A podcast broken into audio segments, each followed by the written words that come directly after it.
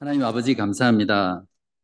오늘도 변함없는 사랑으로 저희들을 교회로 불러주시, 모아주시고 하나님의 거룩한 진리의 말씀을 그리스도 안에서 성령을 통해 들려주셔서 감사합니다.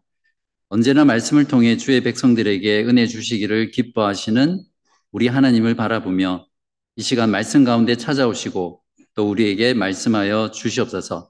그로 인하여 하나님의 영광 가운데 즐거워하고 감사하며 찬양하는 이 시간 되게 하여 주시기를 예수 그리스도의 이름으로 간절히 기도합니다. 아멘.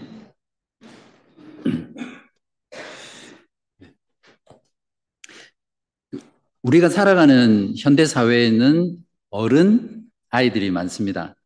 여러분 성인아이라는 말 들어보셨어요? 네, 심리학과 정신의학에서 나온 용어인데 역기능적인 가정에서 어, 자란 아이들이 나중에 성인이 되면 몸은 어른인데 어, 내면 세계, 즉 인격이나 감정은 여전히 어린아이와 같은 그런 사람들을 가리킵니다. 인간의 죄로 인해서 깨어진 가정에서 어쩔 수 없이 일어나는 그런 안타까운 모습이죠. 마찬가지로 오늘날 교회 안에는 영적인 성인아이들이 많습니다. 영어로 Spiritual Adult Child 그렇게 부르는데 오랫동안 신앙생활을 했지만 영적으로 자라지 못하고 여전히 어린아이의 신앙의 모습을 가지고 있는 신자들을 가리킵니다. 교회를 오랫동안 다녔기 때문에 교회 생활은 정말 탁월하게 잘 하죠. 그러나 어떤 영적으로 자라지 않았기 때문에 경건의 모양은 많이 있지만 실상 경건의 능력은 없는 그런 신자들을 가리킵니다. 그러다 보니까 이 정도 되면 자신의 그 미성숙함을 가리기 위해서 무엇을 하죠? 외식을 하게 됩니다. 어떤 경우는 자신이 그걸 알고 외식을 하지만 또 어떤 경우는 자기도 모른 채 외식을 하게 됩니다. 그러니까 이런 신자들은 자기도 속고 또 남도 속이는 그런 신앙생활을 하게 되죠. 어떤 신학자가 말했듯이 현대 교회는 영적인 차일드 케어 센터로 전락해 가고 있다. 그렇게 말을 했는데 많이 공감이 되는 부분입니다.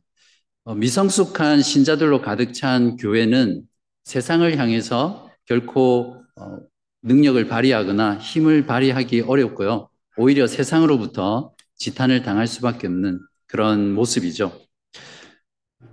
바로 오늘 설교 본문이 히브리서를 수신한 교회 성도들이 가졌던 문제가 이 미성숙의 문제입니다. 그래서 저는 오늘 말씀을 통해서 히브리 성도들이 가졌던 그 미성숙의 문제를 통해서 우리의 모습, 우리의 영적인 상태를 돌아보고 함께 성숙으로 나아가는 그런 시간들을 가지려고 합니다. 히브리서 기자는 오늘 본문 앞부분까지 예수 그리스도가 얼마나 탁월한 대제사장인지를 논증해 왔습니다. 그리고 십 절에서 그리스도는 레위 족속이 아니라 멜기세덱이라는 이 인물의 제사장의 반차를 따라서 나온 인물이다. 이렇게 말을 딱 해놓고는 십일 절에서 에이 말 안 할래 이렇게 하고 말을 끊어버립니다. 십일 절에 보시면 멜기세덱에 관하여는 우리가 할 말이 많으나 너희가 듣는 것이 두나무로 설명하기 어려우니라. 왜 그랬을까요? 그건 이 편지를 수신하는 히브리 성도들의 수준이 낮았기 때문입니다. 말을 해봤자 못 알아듣고 오히려 혼란스러워할 것이 분명하기 때문에 멈추는 거죠.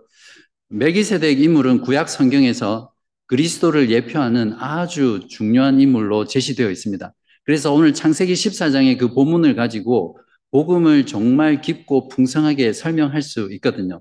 그래서 이 사도, 이 히브리서 저자는 그러한 복음의 풍성함과 깊고 오묘한 것들을 전해주고 싶은데 그들의 수준이 낮으니까 이제 그렇게 하지 못해서 안타까워하는 겁니다.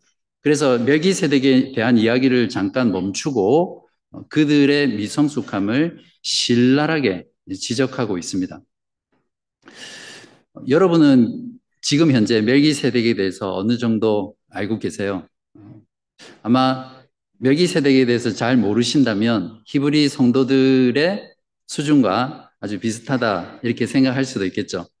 한 교회의 설교의 수준은 물론 전하는 자의 수준에도 연관이 많겠지만 특히 듣는 회중의 수준에 그 설교의 수준이 많이 달려 있습니다. 그렇다면 히브리서 수신교회의 문제가 구체적으로 무엇이었습니까? 십이 절을 보십시오. 때가 오래되었으므로 너희가 마땅히 선생이 되었을 터인데 너희가 다시 하나님의 말씀의 초보에 대하여 누구에게서 가르침을 받아야 할 처지이니 단단한 음식은 못 먹고 젖이나 먹어야 할 자가 되었도다. 그들은 처음 믿고 나서 여기 보면 때가 오래되었다 돼 있으니까 상당한 시간이 흘렀다는 걸 알 수 있습니다. 그러니까 이때쯤 되면 그들이 배웠던 그 지식을 누군가에게 다른 사람에게 가르칠 수 있을 정도가 되어야 된다고 생각했던 거죠. 그런데 히브리 성도들은 그뿐만 아니라 남을 가르치지 못하는 상태뿐만 아니라 그들이 처음 배웠던 그 신앙의 가장 기초적인 지식, 그것조차도 다 잊어버리고 다시 배워야 될 그런 상황에 처한 겁니다. 아마 편지를 썼던 이 성경 기자의 마음은 정말 참담했을 겁니다. 저자는 이들의 신앙을 단단한 음식은 못 먹고 젖이나 먹어야 하는 어린아이다 이렇게 지적하고 있습니다. 정확히 말하면 젖을 먹으니까 어린아이가 아니죠. 유아들이죠. 이런 신자를 굳이 태그를 붙인다면 기적의 신자 이렇게 부를 수 있을 겁니다. 오늘날 교회 안에 이러한 영적인 성인 아이들이 정말 많은 것처럼 이 히브리 교회 안에서도 이러한 영적인 성인 아이들이 많았던 것을 볼 수 있습니다. 이들은 어쩌다가 이렇게 되었을까요? 그들의 미성숙의 일 차적인 원인은 듣는 태도와 관련되어 있습니다. 십일 절에 보시면 너희가 듣는 것이 둔함으로 라고 저자는 꼭 집어서 그들의 문제를 지적하고 있거든요. 여기서 듣는 것이 둔하다라는 것은 어떻게 듣는 걸 말합니까? 둔하다라는 이 단어는 조금 내려가시면 육 장 십이 절에 게으르다라는 단어가 나오는데 헬라어 원어에서 그 단어와 정확하게 똑같은 단어입니다. 즉 그들은 말씀을 듣는 일에 게을렀다는 말입니다. 말씀을 듣는 것에 게으르다는 것은 두 부분으로 나누어서 생각할 수 있거든요. 하나는 말씀을 듣는 것을 별로 좋아하지 않았다는 겁니다. 횟수와 시간의 측면에서 이 부분을 생각할 수 있는데 말씀을 자주 듣는 것을 좋아하지 않았습니다. 이건 오늘날 우리들의 교회도 마찬가지죠. 한국 교회는 기본적으로 주일 설교 말고도 어떤 교회는 주일 오후 예배도 있습니다. 그리고 수요 예배, 금요 철야, 또 새벽 기도가 있죠. 그러니까 기본적으로 한국 교회는 말씀을 들을 수 있는 기회가 많습니다. 물론 무조건 많다고 좋은 건 절대 아닙니다. 사실은 한국교회가 이렇게 말씀을 듣고 가르치고 모이는 게 너무 많기 때문에 설교가 부실해지고 또 거의 목사님들은 이렇게 번아웃 되는 경우가 많거든요. 하지만 저는 말씀을 바르게 전하고 또 가르칠 수만 있다면 말씀을 들을 수 있는 이런 기회가 많은 거는 참 유익하다고 생각합니다. 요즘 신자들 가운데는 정말로 일주일에 딱 주일 아침 교회로 모였을 때 듣는 그 설교 삼십 분이 일주일 동안 말씀을 듣는 것에 전부인 사람들이 의외로 상당히 많습니다. 자, 이런 신앙생활로는 온전한 신앙생활을 하기 힘듭니다. 영적인 어린아이에 머무를 가능성이 매우 높은 사람들이 바로 이런 사람들이죠. 또한 말씀을 오래 듣는 걸 좋아하지 않습니다. 저는 이것과 관련해서 안타까운 것 중에 하나가 현대교회에서 설교 시간이 점점 짧아진다는 겁니다. 아마 여러분 중에는 동의하지 않는 분도 계실 텐데 어, 이제 그건 왜 그러냐면 지금 우리가 살아가는 시대가 듣는 것보다는 눈으로 이렇게 보는 것에 익숙해져 있고 어, 오감을 자극하는 게 최첨단 멀티미디어 시대를 살아가기 때문에 귀로 듣는 설교를 오래 하는 것은 일종의 금기사항이 되어버렸습니다. 지금 시대에는 삼십 분을 넘어가면 청중이 집중하기 어렵기 때문에 학자들 간에 삼십 분 내로 설교를 해야 된다. 이제 그렇게 말을 하기도 하죠. 그래서 사십 분대에서 삼십 분대로 또 삼십 분대에서 이십 분대로 끝내야 된다고 요구하는 시대입니다. 제가 들은 말인데 어떤 교회에서는 담임 목사님 설교가 짧아가지고 이십 분대 짧아서 부응한다는 그런 이야기도 들었습니다. 세계적인 강해 설교자인 존 메가더라는 목사님이 계세요. 그분은 강해 설교로 유명한 분인데 사십 분 이하로 강해 설교를 절대 할 수 없다라고 하면서 이십 분대나 삼십 분대 설교를 잊어버리라고 그렇게 말했습니다. 여기서 삼십 분이란 이 한계는 누가 정한 것입니까? 제 생각에는 자기 스스로 정한 심리적인 한계이고 또 어떤 집중을 오래 할 수 있는 그런 훈련의 문제라고 생각합니다. 말씀을 듣는 것에 게으르다는 또 다른 측면은 영적인 냉랭함입니다. 그러니까 말씀을 듣기 싫어하는 것과 함께 그러니까 들을 때 냉랭함으로 듣는 태도입니다. 어, 말씀을 들을 때 말씀에 대한 간절함, 기대감, 또 사모하는 그런 마음이 없이 게으르게 듣는 거죠.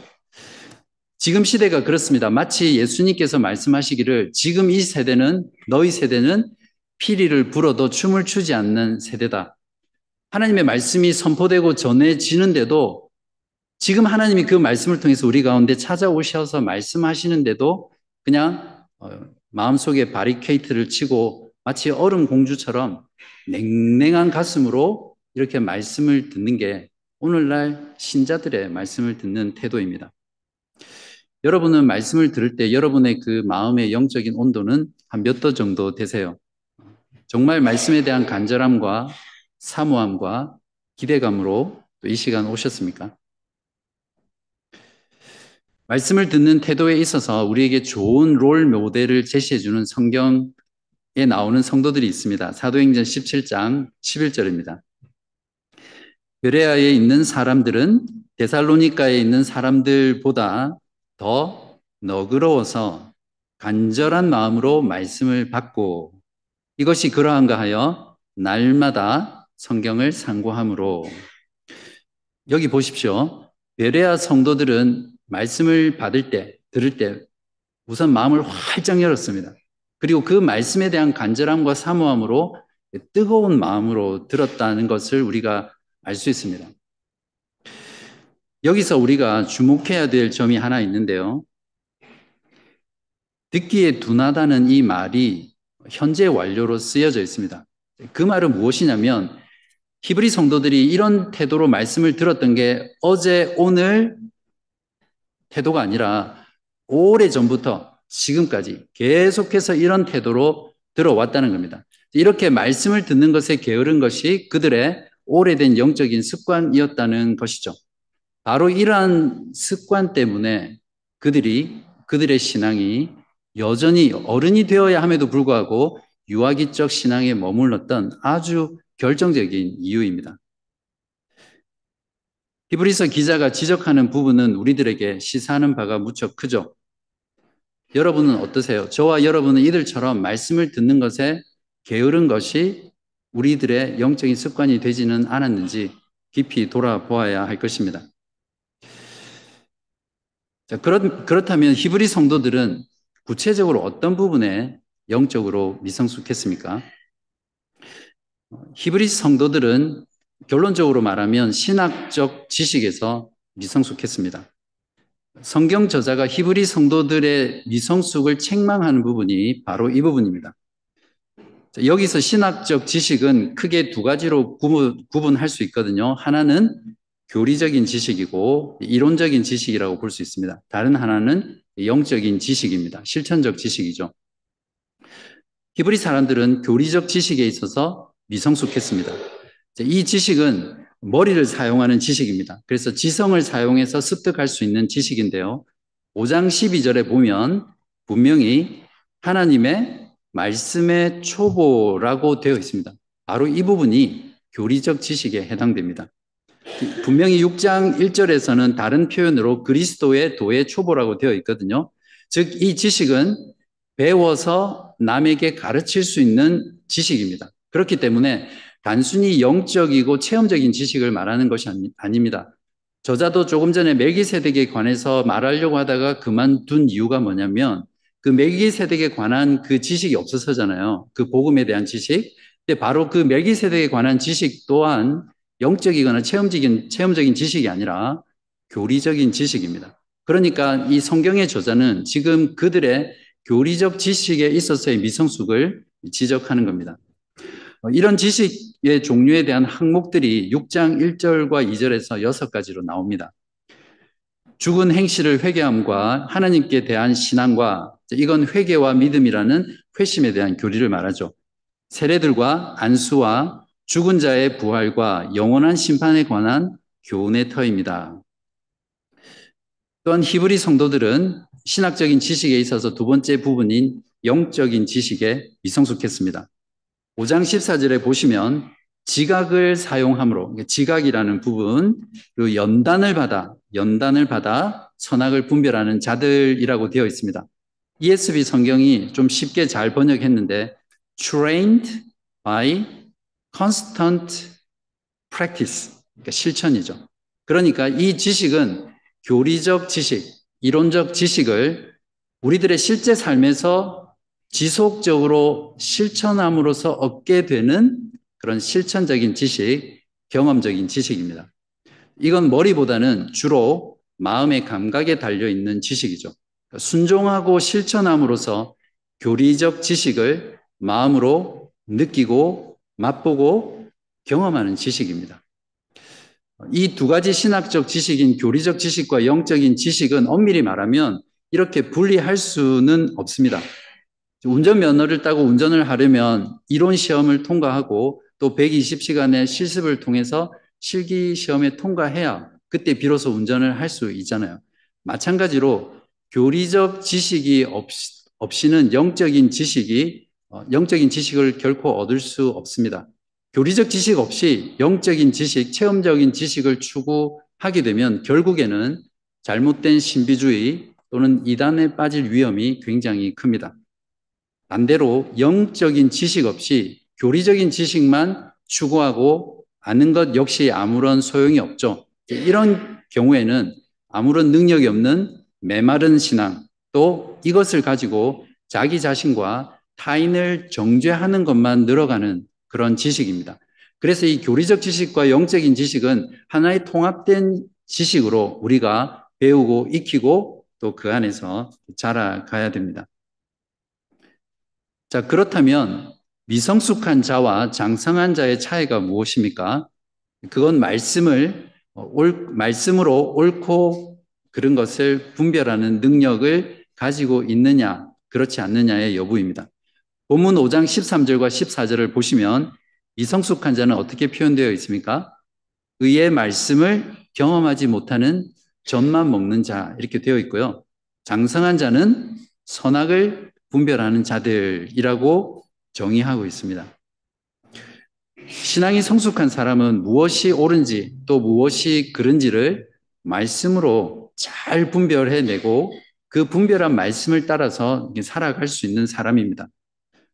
영적으로 성숙한 자는 오늘 히브리서 기자가 말했듯이 장성한 어른처럼 단단한 음식, 고기같이 질긴 그런 것들을 음미하고 누릴 수 있습니다. 즉 말씀의 모든 부분들을 실제 삶에서 적용하고 순종하고 선악을 분별함으로써 그 말씀의 참맛을 음미할 수 있는 사람이 바로 성숙한 자죠. 세상과 결코 타협하려고 하지 않습니다. 말씀을 기준으로 무엇이 옳은지 무엇이 그른지를 분명히 분별하고 그냥 선이 분명한 삶을 살게 되죠.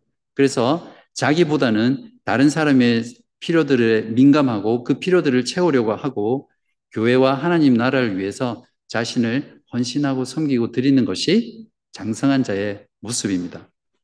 이에 반해서 미성숙한 자는 유아들의 특징이 똥오줌을 가리지 못하는 거잖아요. 그런 것처럼 말씀으로 무엇이 옳고 그른지를 사리분별을 잘 못합니다.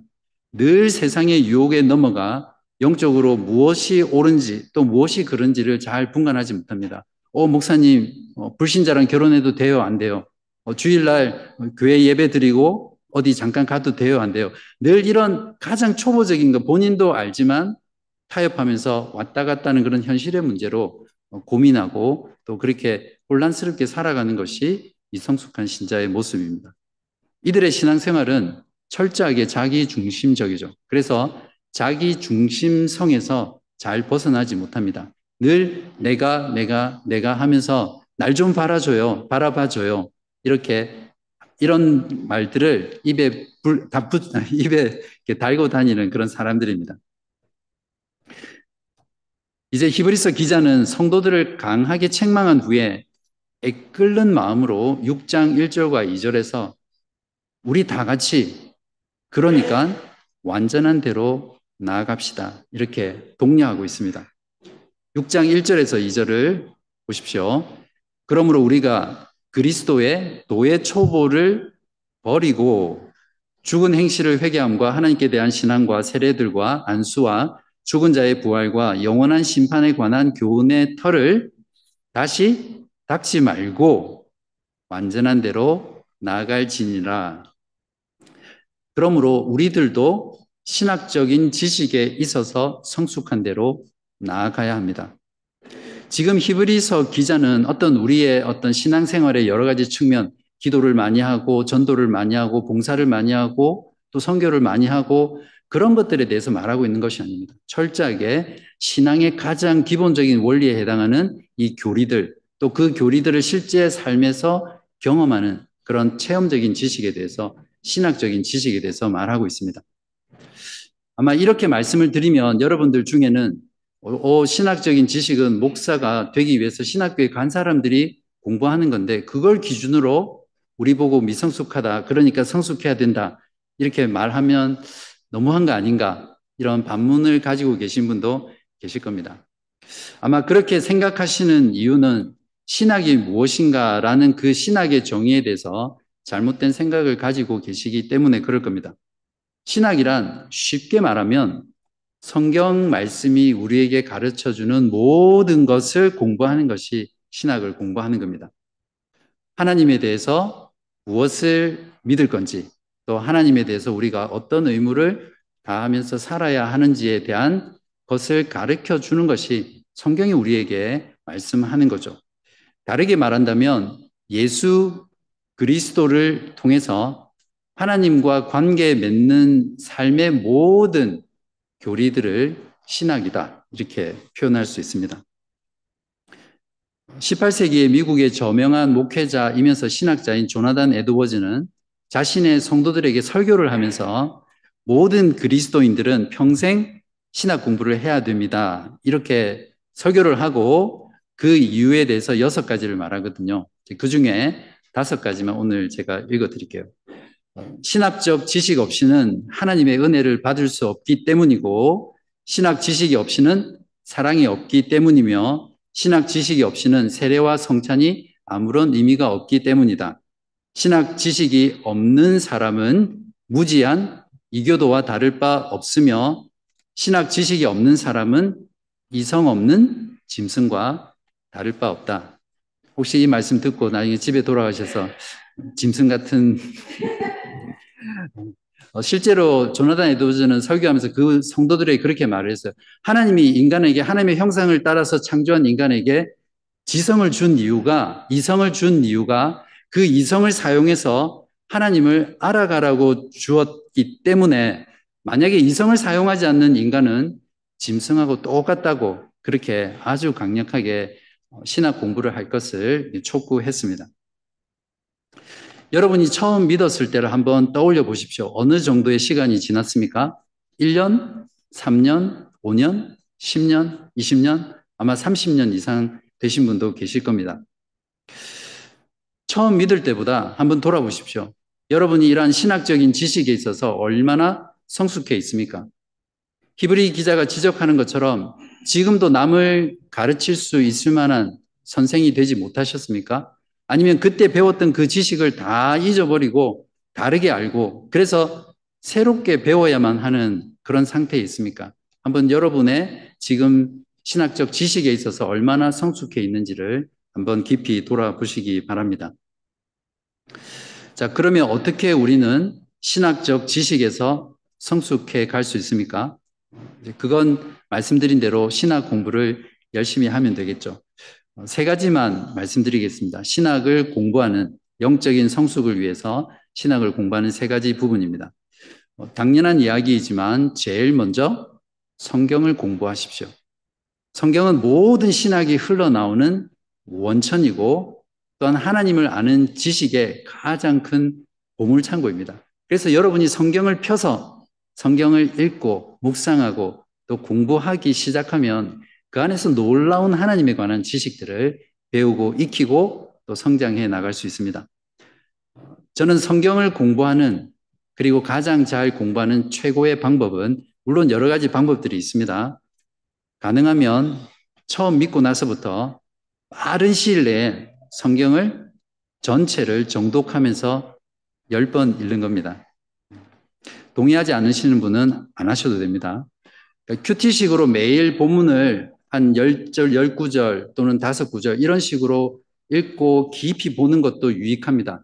그러나 신앙생활을 시작하고 나서 이렇게 해서 성경을 보, 보게 되면 십 년이 지나도 성경 전체를 한번 읽기가 쉽지가 않거든요. 그래서 성경 전체의 의미와 메시지를 파악하기 힘듭니다. 여러분이 성경을 빠르게 열 번 정도 정독을 하면 성경의 어떤 내용들이 어디에 있는지 대충 파악하게 됩니다. 그리고 그것을 열 번 동안 반복해서 읽는 동안 하나님이 창세기부터 요한계시록까지 하나님의 그 구원 역사 또 하나님의 그 일하시는 그 패턴들이 보이기 시작하고 또 보입니다. 그리고 성경 전체가 무엇을 말하는지를 통으로 여러분이 아 이해해야지 이렇게 하지 않아도 진짜 그렇습니다. 통으로 성경 전체의 메시지가 모든 것이 퍼즐이 맞듯이 이렇게 맞춰지면서 하나님의 구원의 그 드라마를 우리가 잘 이해할 수 있습니다. 그래서 이렇게 하게 되면 설교도 더 잘 들리고 잘 이해되고 어떠한 신앙서적을 읽더라도 그 신앙서적이 쉽게 이해될 수 있습니다. 두 번째로 신학 공부 방법은 기독교 교리를 공부하는 겁니다. 아마 여러분 좀 생소하신 분들 계실 텐데 어, 교리라는 것은 다른 게 아니라 성경에서 나온 하나님의 말씀의 체계를 가리킵니다. 그래서 교리를 공부하면 성경 말씀 전체의 내용을 가장 효과적으로 빠른 시간 안에 또 정확하게 이해하고 깨달을 수 있는 방법이죠. 특별히 요즘같이 신학이 무너지고 수많은 잘못된 사상들이 있는 이 시대 가운데 참된 신앙을 교회 가운데 보존하고 다음 세대로, 세대로 전수하는 데 있어서 이 교리 공부는 정말 필수적인 일입니다. 그래서 최고의 교리 공부 방법은 교회 역사 속에서 남겨진 정통 신앙적인 그런 신앙 고백서와 교리 문답서를 공부하는 겁니다.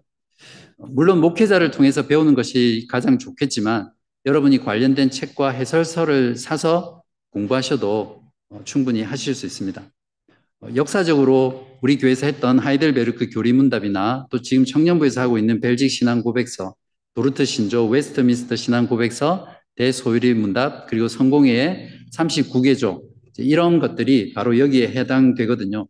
이러한 신앙 고백서와 교리 문답서들은 그냥 머리에서 나온 게 아니라 그 순수한 말씀, 복음을 지키기 위해서 우리의 신앙의 선배들이 고난당하고 심지어는 그들의 목숨, 순교까지 당하면서 지켜냈던 하나님의 선물이 바로 이러한 어, 내용의 교리서들입니다. 어, 공부해 보시면 오래된 것인데 늘 새롭게 느껴지는 그런 오래된 새 것이 바로 이러한 역사 속에 남겨진 교리서들입니다. 마지막 세 번째로는 경건서적을 꾸준하게 읽으면서 영적인 독서를 많이 하십시오.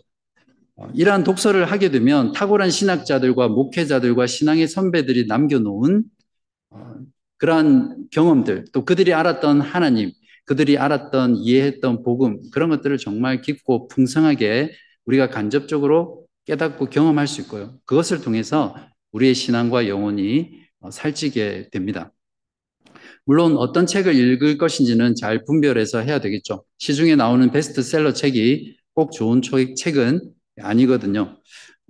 제 경우에 여러분에게 세 가지 책을 추천한다면 복음과 하나님 나라, 그리스도인의 비전, 기독교 강요 이 세 가지를 추천하고 싶어요. 이 세 가지 책이 저의 삶과 신앙에 가장 큰 변화를 주었던 책이기 때문에 그렇습니다. 이 모든 걸 자기 혼자 다락방에 들어가서 하지 마시고 우리 성도님들과 함께 함께 배우고 그걸 나누고 또 서로 격려하십시오. 그렇게 해야 더 잘 배울 수 있고 더 바르게 배울 수 있고 또 오랫동안 지속할 수 있습니다. 어, 그런 면에서 우리 성경봉독 팀장님 박기원 교우님이 지금 공동체가 전체로 일 년에 일 독 할 수 있도록 공동체 성경 읽기 프로그램을 진행하고 계신데 정말 고무적이고 또 필요한 일이라 생각합니다. 여러분 내일부터 시작이니까 꼭 조인하셔서 함께 성경을 읽으시기 바랍니다. 성경은 많은 곳에서 성도인 우리들에게 하나님을 아는 지식에서 자라가라고 명령하고 있습니다. 베드로후서 삼 장 십팔 절에 오직 우리 주 곧 구주 예수 그리스도의 은혜와 그를 아는 지식에서 자라가라. 영광이 이제와 영원한 날까지 그에게 있을지어다. 골로새서 일 장 십 절에는 주께 합당하게 행하여 범사에 기쁘시게 하고 모든 선한 일에 열매를 맺게 하시며 하나님을 아는 것에 자라가, 자라게 하시고. 그러므로 모든 그리스도인들은 평생 하나님을 알아가기 위해서 신학을 공부하며 살아가야 합니다. 이것이 그리스도인의 본업이고 또한 소명입니다. 사랑하는 여러분, 언제까지 젖병만 물고 계시겠습니까? 이제 젖병은 벗어 던져버리고 정말 육즙이 이렇게 팡팡 터지는 그 스테이크를 이렇게 잘라서 부위모, 부위마다 그 다른 고기 맛을 음미하는 그런 단계까지 여러분 나가야 되지 않겠습니까? 영적인 그 아이에서 이제는 영적인 성인으로 자라가야 할 때입니다. 바라기는 오늘이 이천이십삼 년 마지막 날인데 이천이십사 년에는 정말 젖병에서 스테이크로 영적인 아이에서 유아기적 신앙에서 진정으로 장성한 그런 영적인 성인으로 성숙해가는 저와 여러분 되시기를 간절히 기도합니다. 기도하겠습니다.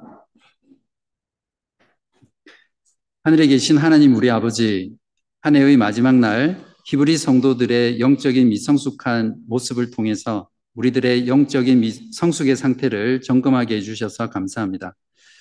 말씀을 듣는 것에 대한 게으름이 우리들의 영적인 습관이 되지 않도록 저희들을 깨워주시기를 간절히 기도합니다. 말씀을 자주 듣는 것을 좋아하게 하시고 베레아 성도들처럼 활짝 열린 마음으로 말씀을 들을 때마다 간절함과 사모함으로 듣게 하여 주시옵소서. 그래서 말씀을 듣는 것이 열심히 되는 것이 우리들의 습관이 되게 하여 주시옵소서. 하나님을 아는 지식에서 날마다 자라가기 위해서 우리의 힘과 시간과 물질을 기꺼이 드릴 수 있는 저희들 되게 하여 주시옵소서. 이젠 신앙의 지식에서 초보의 단계를 벗어버리고 더 깊고 오묘한 복음의 지식을 향유할 수 있는 성숙한 신앙으로 나아가게 하여 주시옵소서. 새해가 시작되는 내일부터 저희 교회의 모든 성도님들이 함께 주를 아는 일에 성숙한 대로 나아가게 하시고 이것을 위해 서로 도전하고 격려하며 함께 자라가는 저희들 되게 하여 주시옵소서. 그로 인해 하나님을 더욱더 영화롭게 하며 하나님을 즐거워하는 복된 신앙생활, 복된 이천이십사 년이 되게 하여 주시기를 예수 그리스도의 이름으로 간절히 기도합니다. 아멘.